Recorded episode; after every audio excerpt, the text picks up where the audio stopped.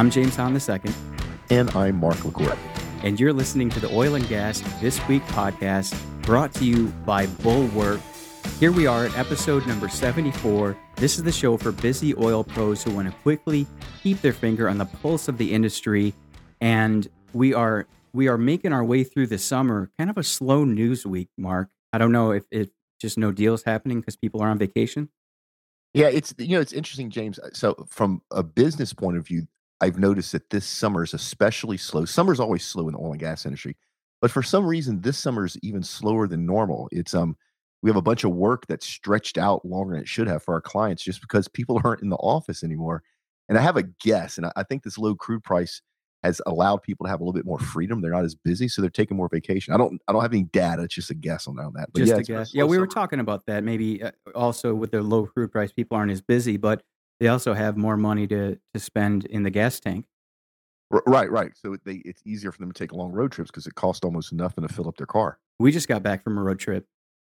Yeah, that was a great trip. Unfortunately, we can't talk about it now. we can't talk about it now. We will talk about it in the future, but oh my goodness, we were up north and it was what 65 70 degrees yeah it was funny so the city that we were in the night that we arrived i was watching the news in a hotel and they're talking about a heat warning excessive heat warning for the next day they're talking about shelters to make sure you stay hydrated and everything. And when i got up to go to the gym at like 5 5 15 in the morning it was 67 degrees. We gotta be careful about that heat out there. And, and and you know I, I totally get about being acclimatized and everything but being from houston texas i just found it humorous. Yeah it was pretty good. All right, let's get into the stories for this week. We'll kick it off in China because it's kind of a follow up to something we've been talking about, or uh, at least a story we covered um, maybe a few episodes ago. So China waters, China waters down energy reforms after pushback. What's going on here? Yeah, you know this is this is really fascinating. So you're taking a country that is communist, as communist as you can get, but they keep adapting more free enterprise business practices, and they this has been going on for a long time. And this is another area where they're looking at uh, opening up the free market in a communist country.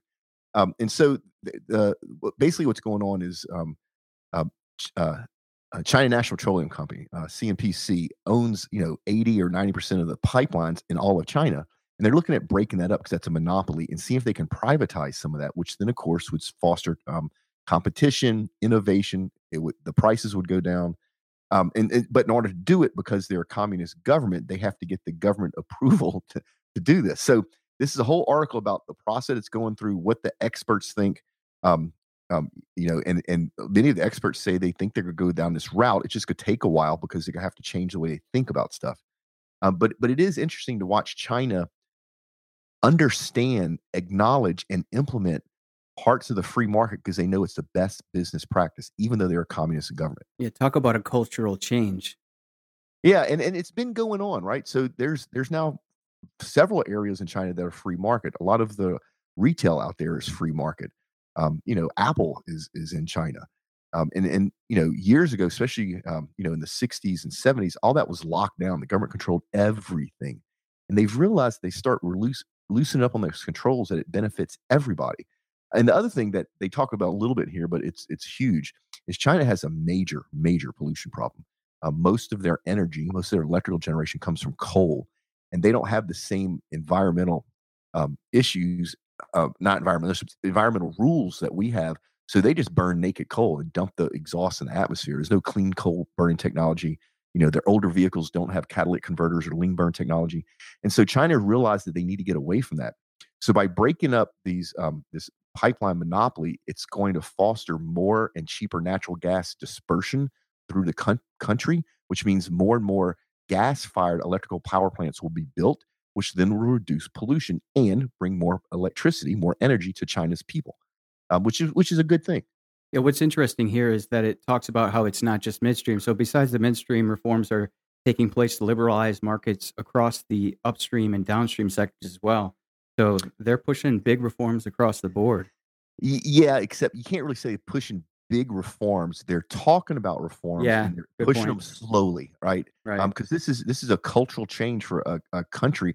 I mean, China's China's been a country for you know fifteen hundred years. I mean, it's, you know, so but to me, the the big thing is if you're not if you're not a capital market driven government, if you're if you're a communist government, but you still see the benefits of free enterprise. That kind of tells me that somewhere down the road, the communist part thing will just fade away.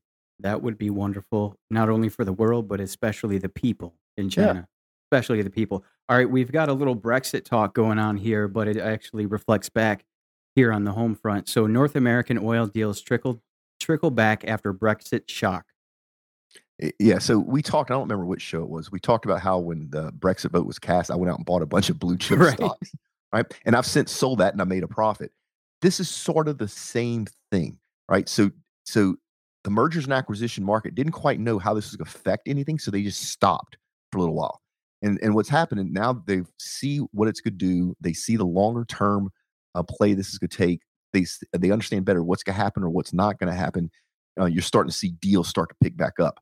Um, and I I should have figured this was going to happen. I didn't think this through completely, but it makes total sense. If you're doing global mergers and acquisitions, and an economy as big as the UK decides to exit the European Union, you're just going to stop for a second and make sure you understand what's going on um, because you don't want to buy something that's going to be devalued.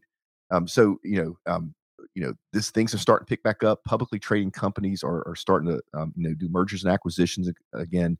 Uh, there's a lot of uh, uh, capital out there, so um, you know, in June it looks like about ten percent more mergers and acquisition happened than than's normal. Now that's not a huge number, but it's it's a growth number.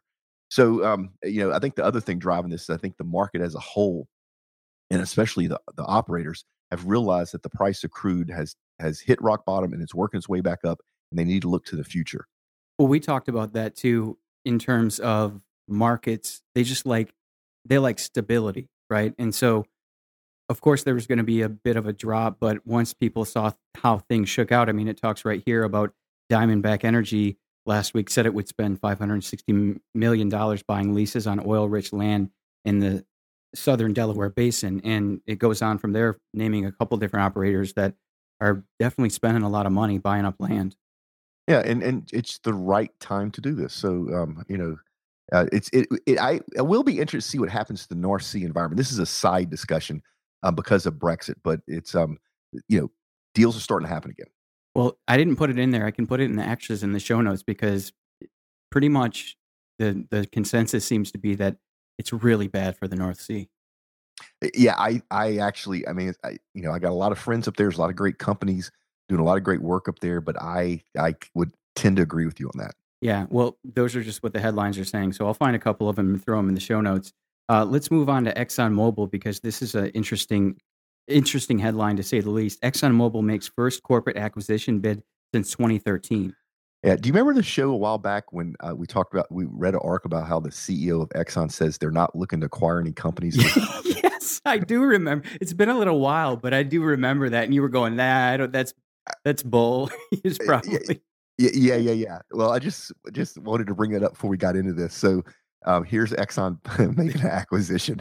so Mark LaCour seeing the future in the obvious. Yeah. So um, this is a great acquisition by Exxon. Um, they're buying um, um, an basically a, a, natural gas producer, midstream operator in uh, in New Guinea, and it they're getting in more and more into the LNG business, and it, and it, this is a good deal uh, for for everybody that's involved. But the one thing I, I want to point out, um, Exxon doesn't make bad decisions. They're Exxon. Um, remember we talked about Shell buying BG and Shell turn itself into a, a gas company. Yeah, and right? that's uh, more more articles that I didn't put in here, but everyone's yeah. talking about how the future for Shell is gas. Yeah, look what Exxon's doing. Exxon's doing the same thing in a different different way, right? In a different size. But Exxon sees the future value in having more gas production, especially LNG. So they're adding to port, their portfolio in uh, in uh, Papua New Guinea um, it's they're doing a stock trade, but they're getting a, the company, um, which is um, InterOil Corp, is getting a premium. Um, you know, this is a good deal. For, I would. I wish I had stock in uh, Intercorp because this. yeah, you know, I would. It would be a good time. Yeah. Yeah, and it and then this just is is a perfect fit, perfect bolt on for Exxon's portfolio in that whole Asia Pacific part of the world. So the the other thing that they don't talk about in this article, but then this brings to light is, does this mean that Exxon and Shell are now going to go head to head in LNG because it seems like it, right? Yeah, Exxon and Shell are growing. They're they're enormously much bigger than the rest of the super majors, bigger than Chevron and, and Total and BP.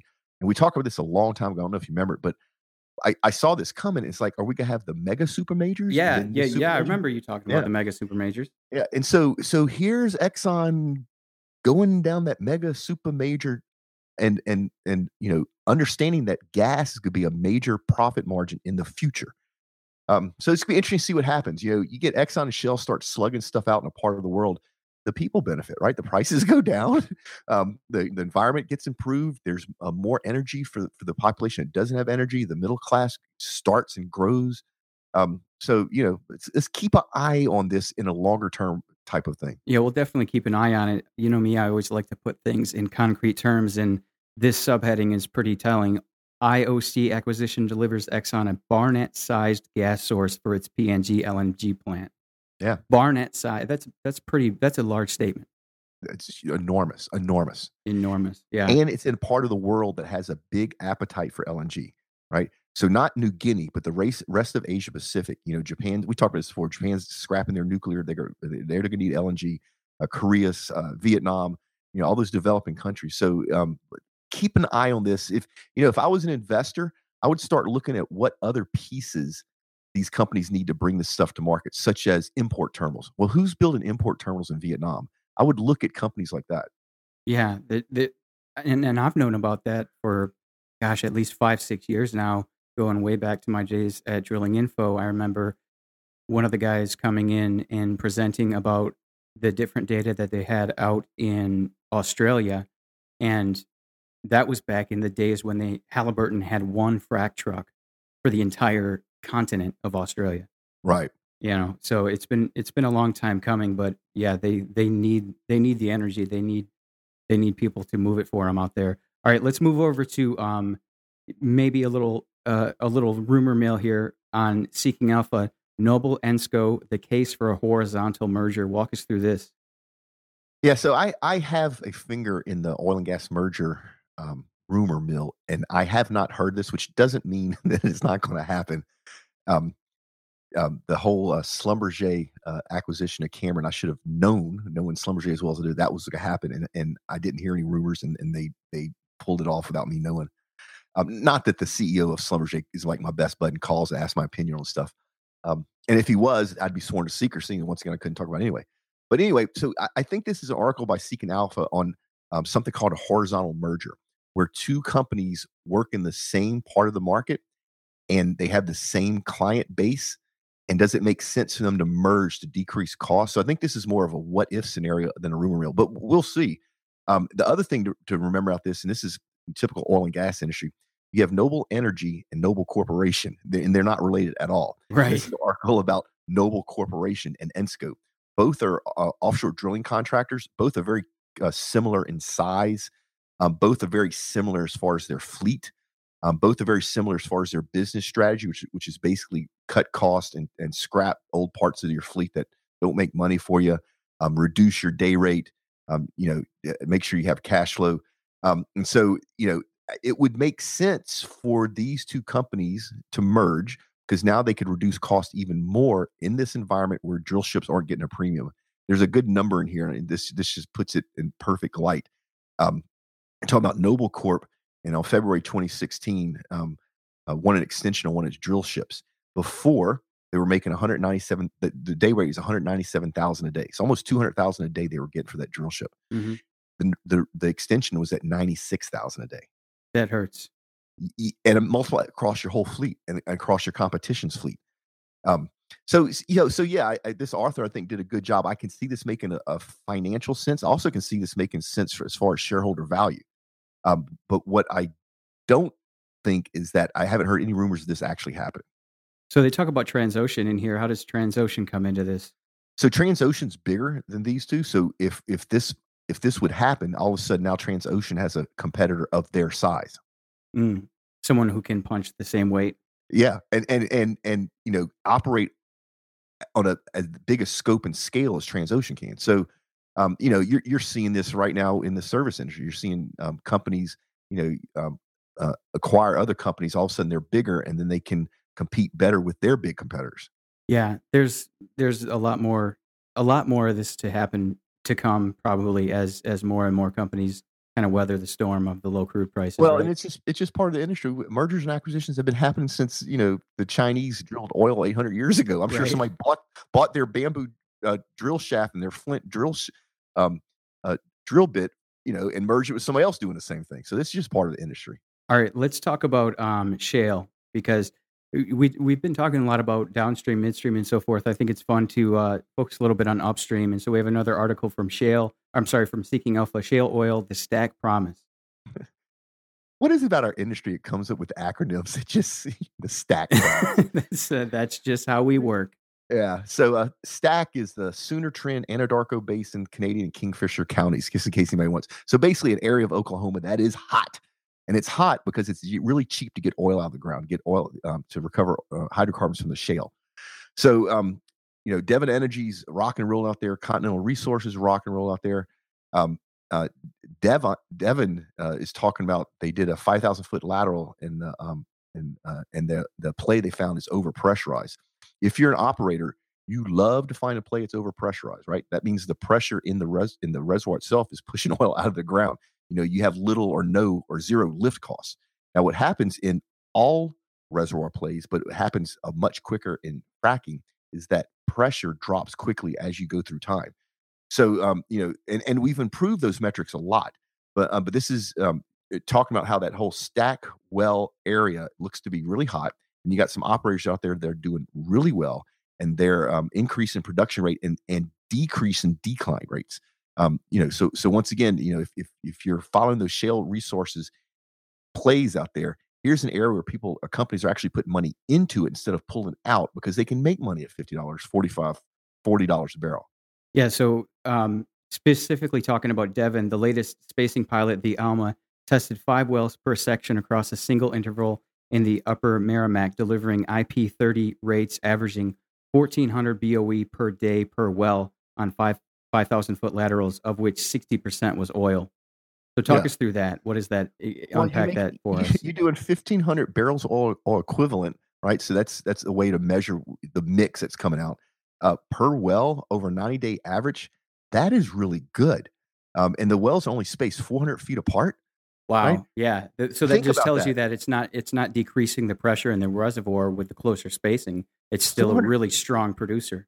Yeah, 400 feet. That's not much longer than a football field, right? So imagine that huge uh, geography, and you could put wells as close as 400 feet. I, I mean, this is this is rocking and rolling. I mean, this is you know this is there's a lot of potential here, and and it's not potential in a lab or on an Excel spreadsheet. This is out in the field. And it It's- looks like then. Continental's going a little bit farther with their laterals up to 9,700 feet. Yeah, there there's a cost benefit relationship there, and it changes as we learn more and more. Um, you know, the, the longer you drill a lateral, the more money you spend, but also more production. And at what point is that lateral where you need it to be, where you don't overspend the money, but you get in good production? And and and once we figure it out, James, two weeks later, somebody figures out better. It's something else to change, right? How often do you do the perforations? You know, how much pressure uh, do you use? Um, you know, man-made um, sand or, or real you know there's all these variables that go in there and and we're constantly learning and we've talked about this in other shows all that type of knowledge in the in the shale plays is in people's heads here in the US and that's why other areas of the world even though they have the same geology they can't they can't do what we're doing they will eventually but they can't do it now What's really telling is that Continental Continental Resources said that the well that they're talking about in this article only costs nine million dollars. yeah and that's- really low for a shale well. yeah and that's probably down i would say it, just in the last two years that's probably close to 50% decrease in cost Yeah, that's incredible. All right, so we'll keep an eye on the stack with uh with their acronym there. All right, let's let's keep it going with the upstream focus. Five companies dominating the Permian Basin, the Permian Basin. Yeah, and if you follow I- any of the basins in North America, this this is no surprise, right? Um, so Chevron, Occidental, Apache, Pioneer, uh, Concho, uh, th- they're all rocking and rolling. Now, the interesting thing about Chevron, and I and I know Chevron really well, this is Chevron's um, opco or business unit called Mid Continent, and Chevron's Mid Continent really was not doing very well when all this started because they were Chevron and they were used to doing these offshore projects and the business drivers are completely different in the shale plays than it is offshore. But they've learned, right? They're getting better and better and better at this. So think about that. Think about if you have a company with the scope of Chevron, with the money, with the engineers, and you start figuring out how to be profitable in these shale plays. Chevron's gonna go all over the world and do this. Um, yeah, and, they know, are. That's a really great point. They're yeah, yeah. they're going to go everywhere. Yeah, and so um, you know, eh, one of the things I love about Chevron is they're they take pride in being a technology company, right? Technology is their competitive differentiator, and so once they figure this out, they're going to use technology to help replicate this all over the world. I, I'm willing to bet Chevron's going to be one of the first companies that successfully, like financially, profitability, go to other countries that have the right um, shale um, geology and start um, punching holes in the ground, start making money. And, and then eventually that knowledge will spread and the countries themselves will be able to do it. But you know, the Permian is crazy huge. And the Permian's everybody thinks it's new. They started drilling the Permian. been around for it's the oldest, it's the, yeah. forever. All right. And so this is a good example of how you take an old basin that when they used the technology that day and they thought they had tapped it out and they really didn't. And we come up with new technologies, we're able to get more oil and gas out of the ground. And then that trend will continue. So, you know, you and I talked about CO2 injection, I think on the last show, right? That's another stimulation technique like fracking. What happens 10 years from now when the, the fracking wells start to decline and somebody comes in with a new technology? I mean, this is, it's, it's just wonderful and great for everybody, but it should be no surprise, you know, the top five companies that are rocking in the Permian. And not even 10 years from now, they talk about right here. So it's 2016, I mean, mid 2016 at this point. So right now, Chevron is doing 125,000 BOE per day on 2,000 million, I'm sorry, 2 million net acres. And by 2020, they're going to be able to grow that to 350,000. Uh, yeah, I mean, that's just, that's just so cool. Yeah, it's fantastic. And then it's, it, I always like hearing about Oxy when it, about Oxy because it seems that they're always linked to California. And I like to hear about them doing well in, in areas that aren't California. Now, Oxy's a, a great operator, um, and, and it's, it's, a really good company you know, they're nowhere near the size of somebody like Chevron, but they do it right. They've been doing it right from almost get go. Yeah, and then you, these are just uh, old, old, good. I feel back home here, so we got some talk about Pioneer and Concho doing some work in the Sprayberry and the Wolf Camp. So good article. Check it out in the show notes, and we'll move on over to uh, Breaking Energy. This is uh, an article that I think you and I have a lot to say about the states and the right regulatory approach. Yeah, and so disclaimer here. This is um, this is um, an article written by Energy Tomorrow, which is um, a, a publication by the American Petroleum Institute. I am on the board of directors for the American Petroleum Institute, the Houston chapter. Um, I am by no way compensated talking about this. This is an article that James just pulled up randomly, and so um, and it's a great article about states' rights. Um, what what what they're talking about is um, they had a group of energy leaders get together and want to talk about how the states need to take control of the regulations around oil and gas instead of the federal government stepping in. And this group is called the U.S. Uh, Energy Information Administration, so EIA. And this is, took place in Washington. So you had Kinder Morgan president uh, basically talking about the same thing. Um, you have um, you know several other major business leaders out there. You had uh, Scott Kell, who's the uh, assistant chief of the Ohio Department of Natural Resources. You had the Texas Railroad Commission out there and and basically every state and every company that spoke out there said look each state is different. The rules that we need to operate safely environmentally responsibly are going to be different in each state.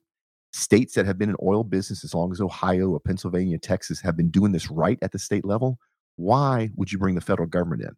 Now we've talked about this on past shows where unfortunately you know our current um, uh, presidential administration is pushing really hard that the federal government takes over all of this which which you know, I think is not only is it wrong, I, I think it's a, a, a, way to actually intentionally hurt our industry by doing a, a, kind of a go around.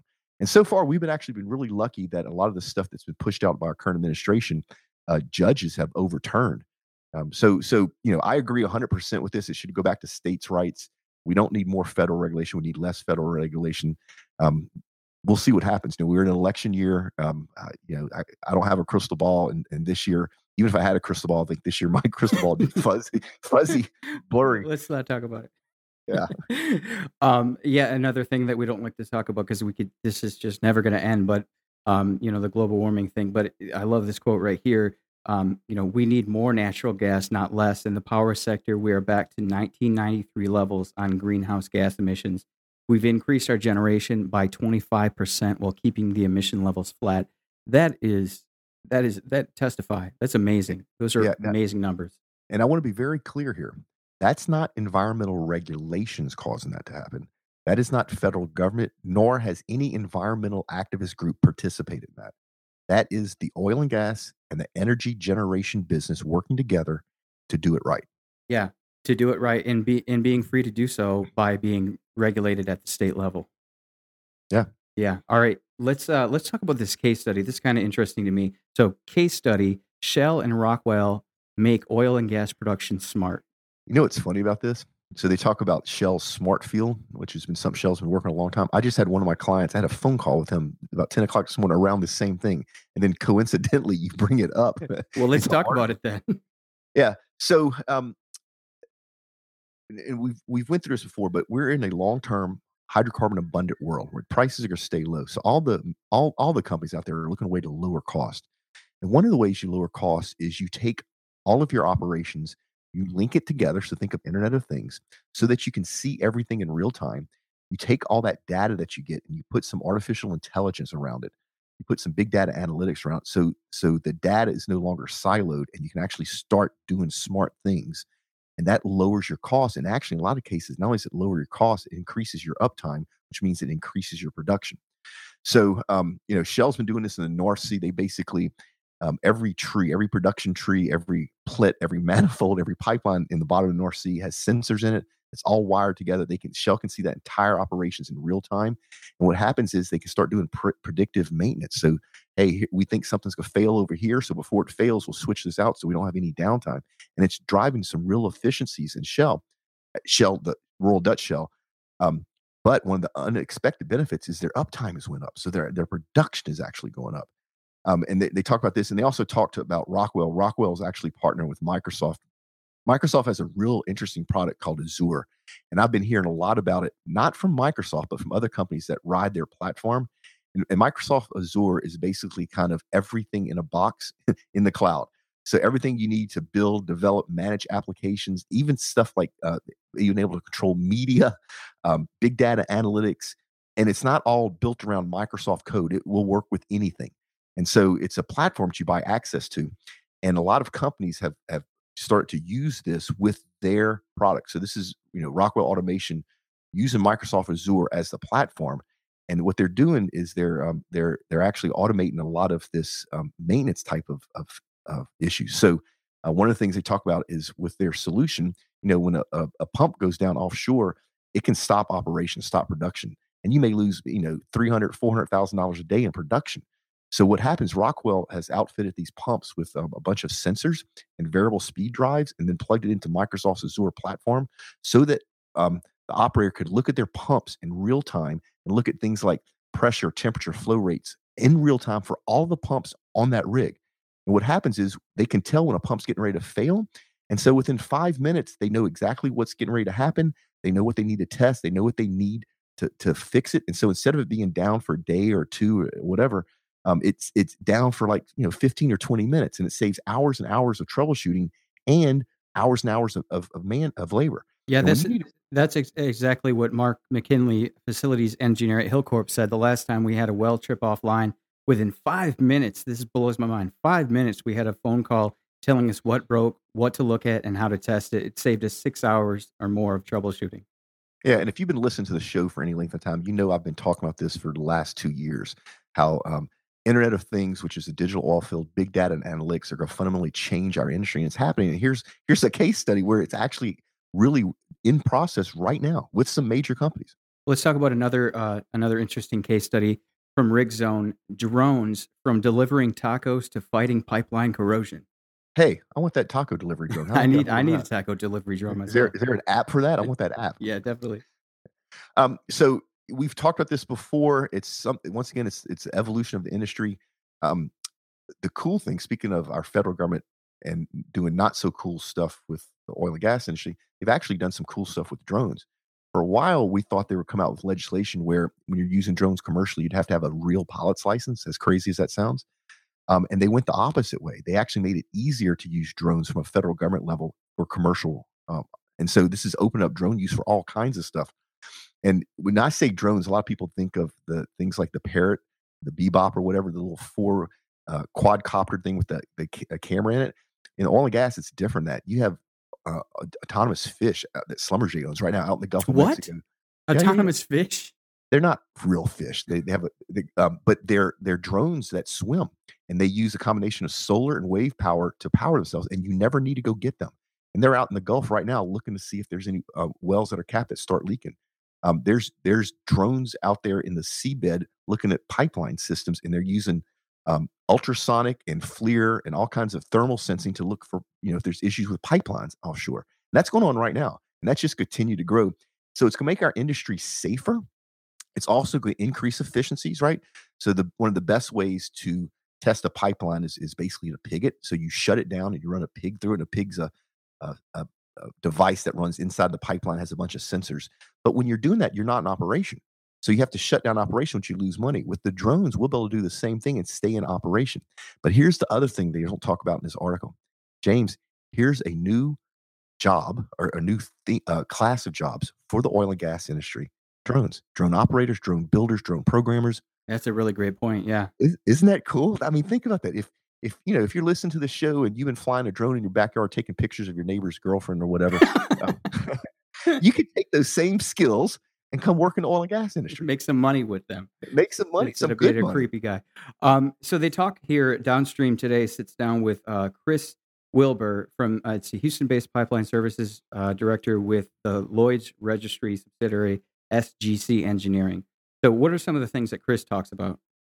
Yeah, so the same thing I just told you. So he talked about the best inspection method or pipeline is inline inspection. That's basically pigging. Um, and the other thing that's probably more interesting, what he talks about, is the company that he's from.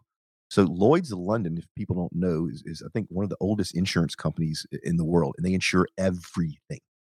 Um, all these super tankers, all these offshore rigs, most of them are insured by Lloyd's of London.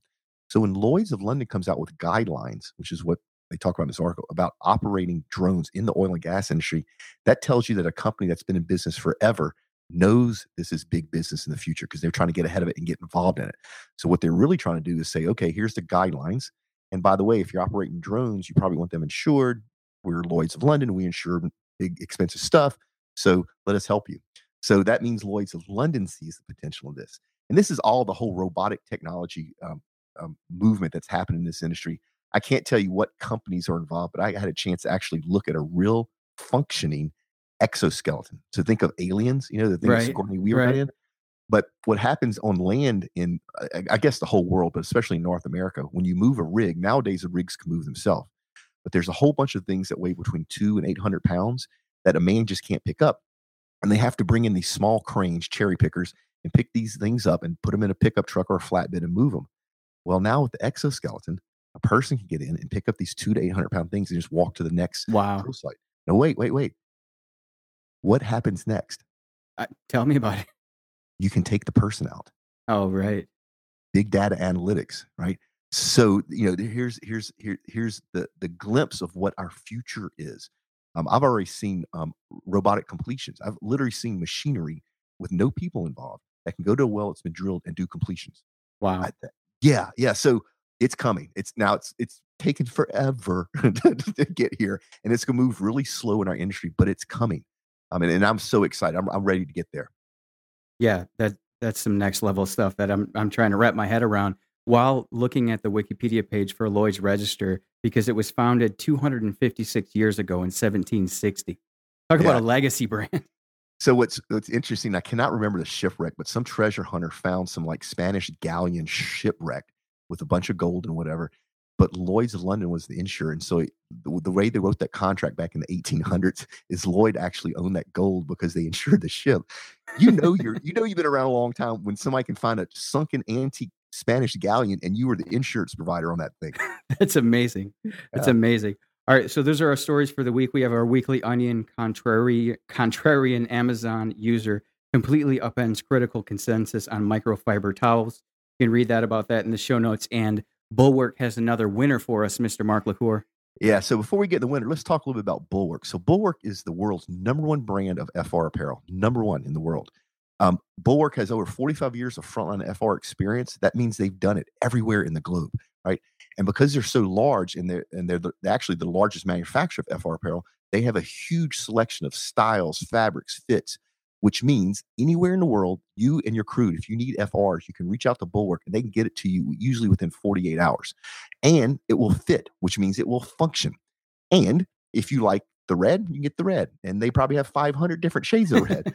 you know, they they can make you happy. They can fulfill your order, make sure your people are safe. Um, and so, you know, if you're looking at FR clothing for you or your your crews or your company anywhere in the world, look at Bulwark. And speaking of winter, we have a winner of the uh, Bulwark long sleeve FR two tone base layer. James, who's the winner? Speaking of Oxy, Mark, we have Roger Spots, function foreman at Oxy. Yes, love it, love it. Congrats, congrats, Roger. Send us pics. So if you want a chance to win your own, go to bulwark.com forward slash podcast, B U L W A R K dot com forward slash podcast. And thank you to everyone who is submitting their information and supporting our sponsors because we cannot do this show without them. Yeah, and look, let me tell you, our sponsors we have personal relationships with. We we tell people no more than we tell them yes. So when you come on as a sponsor, you're special, you're good, you're high quality, you're ethical, you're all the stuff that we require you to be a sponsor, and you give away some really cool stuff. So this um this long sleeve two tone base layer. I mean, even if you work in the office, how cool would it be to have your own FR clothing just in case you need to go out in the field? So go sign up. It takes all of a minute or two, and we draw a winner every week. Um, our sponsors are, are, everything to us um, and help us support our sponsors who help us support the show. Absolutely. All right, let's move on to our events on deck, and we have one happening up in the Bakken. Yeah, the eighth annual Bakken Rocks Cook Fest. Uh, I want to go to the Cook Fest. Uh, yeah, it? it does sound like a good time, actually. Yeah, so it's uh, uh, Thursday, July 21st. Uh, barbecue. It's free. It's open to the public. Live music. Um, you know, and then you have a, a bunch of really smart people talk about um, what's going on in the Bakken. So if you're in that area of the country, or you can pick up a quick quick Southwest flight to get to that area of the country, go check this out. This is gonna be a lot of fun. Yeah, it's gonna be a lot of fun. You can get the link in the show notes. Our first Friday Q and A is. I actually had to, to, to double check and make sure we weren't recording the wrong show today, Mark. Because we've done that before. we've done that before, so it's coming up quickly. And tell us about the first Friday Q and A. Yeah, so the first Friday Q and A is your chance to have your questions answered by James and I. And if we can't answer your questions, it'll be your chance to see me struggle and go um and ha and whatever, and not really know how to answer that. Not sure which people like most, but the, the first Friday Q and A is one of our most popular shows. So if you have a question about anything, I mean anything to do with oil and gas, reach out to us. Um, and if we use your question on the air, you'll get a big shout out. Yeah, get get a big old shout out, and you can go to triberocket.com forward slash QA. Then you can fill out the form. You can click the orange button on the right, or you can just open up your your smartphone and leave a voice memo and just email that to me, James at triberocket.com. I love the voice memos.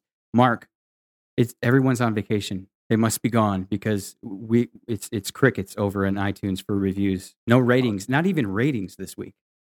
Nobody could even take the second to click a couple stars. No, no.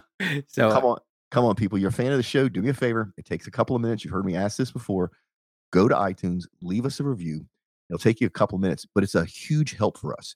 What it does is it allows us to rise into search engine rankings. And you go, well, I don't care if you rise into search engine rankings. Well, we do. and the reason the we reason do, and you do, if you want to keep hearing this show. Right. And the reason we do is as we stay near the top, more people can find us. So our audience size grows so we can help more people. Um, it's not a process that stops. We need to do this all the time. So for those of you that have given us reviews, I thank you from the bottom of my heart. For those of you that listen, and yes, we know who you are. For those of you that listen that don't leave us reviews, please do me a favor, go leave us a review. Yeah, so go to triberocket.com forward slash TW reviews. It'll take you straight into the iTunes store to leave that review. And before I wrap in, anything else you got on your mind, Mark? No, it's um for for all the people in the northern part of the country that are being stricken by the heat wave. Um, it could be worse. It could definitely could be worse. Yeah, a lot worse. It, yeah, it was um beads of sweat down the face. I was like, oh yeah, now I remember why. yeah, I uh, I was I was coming home today at 2 p.m. and when I stopped the stoplight, and of course I was on a road, a concrete road, my car said it was 106 degrees. Perfect. Perfect. Yeah. All right, folks. If you want to get all of the show uh, show notes, if you want to read any of the stories or or check anything out else out that we talked about, go to triberocket.com forward slash TW74. This is episode 74.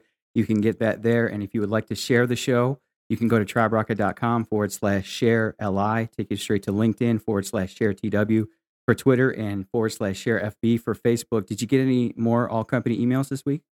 No, no more. But you know what? One thing I want to mention real quick, and is that um, James and I, you know, we talked about being on the road uh, earlier this week. We we like being on the road.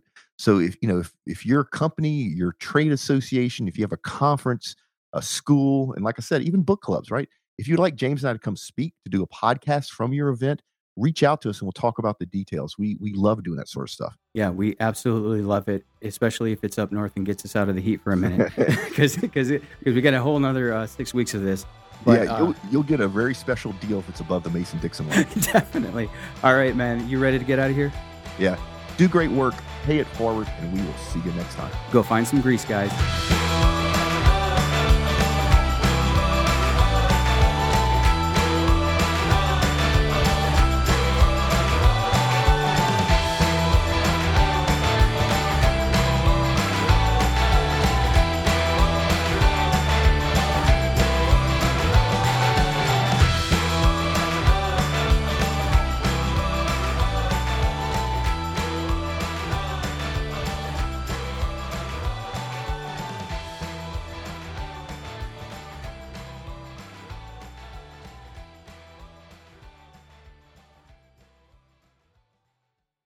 I'm James Hahn the second. And I'm not. Do you want to start over?